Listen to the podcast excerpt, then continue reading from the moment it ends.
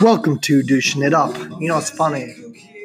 Even though I've done many of these before, and this is really just for fun, I still get a little, a little bit nervous before I record a podcast. I don't know if it's because I'm a douchebag, or what, or maybe I'm insecure, or what, or maybe because the world is crumbling right now, and I think we're all a little worried and insecure.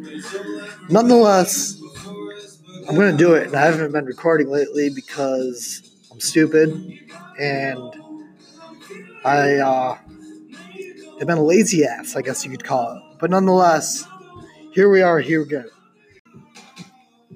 The world is crumbling. What the hell are we gonna do? You know, it doesn't scare me. Maybe it's because I'm just a single guy who lives by himself. But you know, I know I'll be fine. I I wouldn't mind opening up a Tiki Trev Slurpee hut in Florida or something. That'd be fun. Probably wouldn't make shit and I'd have to live on the beach, but hey, it'd be an experience. I look good. I look okay in a thong. I'm not gonna say good. I had to make sure I shave my thighs because I suffer from the high thigh hair. But you know, it's all right. I think, you know, when shit crumbles and really hits the fan and get to your bottom, I think good things can come from that, and you can rebuild. You can kind of make recreate yourself or actually try doing something you want to do. You know, it creates opportunity. And I think that's where some people miss miss looking is that they see it only as bad and it is bad. I get it. You know, if you have family that sucks, you know, your back is against the wall, you don't know how you're gonna pay to feed them or pay your mortgage and shit like that. But you have to know that this is just a blip on the radar. This is just, you know, a chapter or a couple paragraphs in the entire book of your life. And you're going to get past this and you're going to look back on this and be like, holy shit, you know, we got through that. So you got to keep that in the back of your mind. That, you know, disaster, bad things only make you stronger and gives you the opportunity to try something new, to rebuild yourself, to, you know, switch it up, for lack of a better word, to get crazy, go crazy with it. I don't know. But, you know, you got to have that positive mindset. That's my perspective, at least. I may start a Slurpee hut. Who knows? Run runners on the beach. It'd be fun. I could wear wear a man thong or a speedo. I could I could do it. Tiki Trev Slurpee hut coming near you. So I had this douchebag the other day, and we were connected on LinkedIn and started messaging to see if maybe we could help each other with whatever. I don't know. This guy was kind of a jackwagon. I'm not going to say his name. He's based in California or whatever. Those people are a little different anyway. No offense. But, you know, he started messaging saying something about how, you know, everything is crazy right now. And I, I understand that. You know, I watch the news, I pay attention.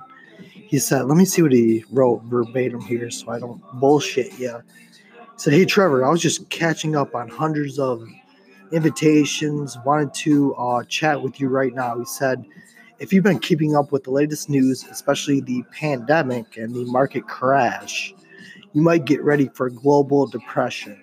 He added, Watch CNN and you'll get an idea of what to expect in the next six months to a year.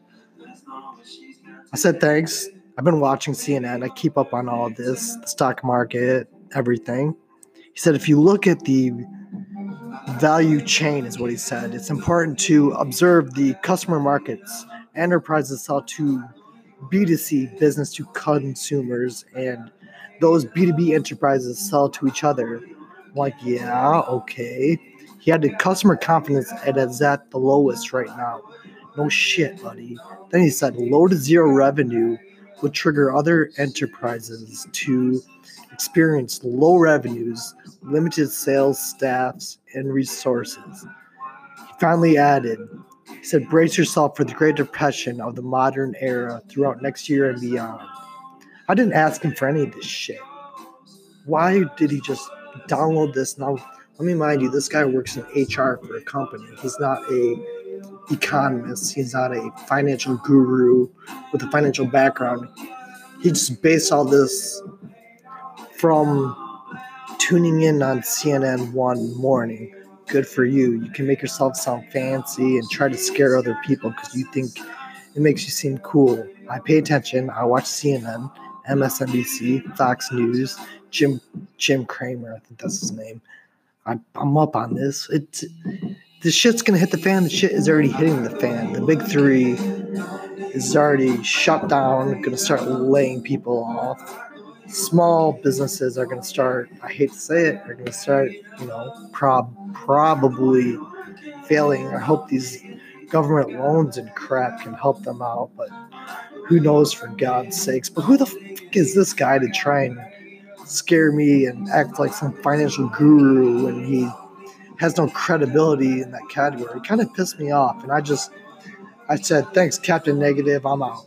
And that's all I told them. Left the conversation.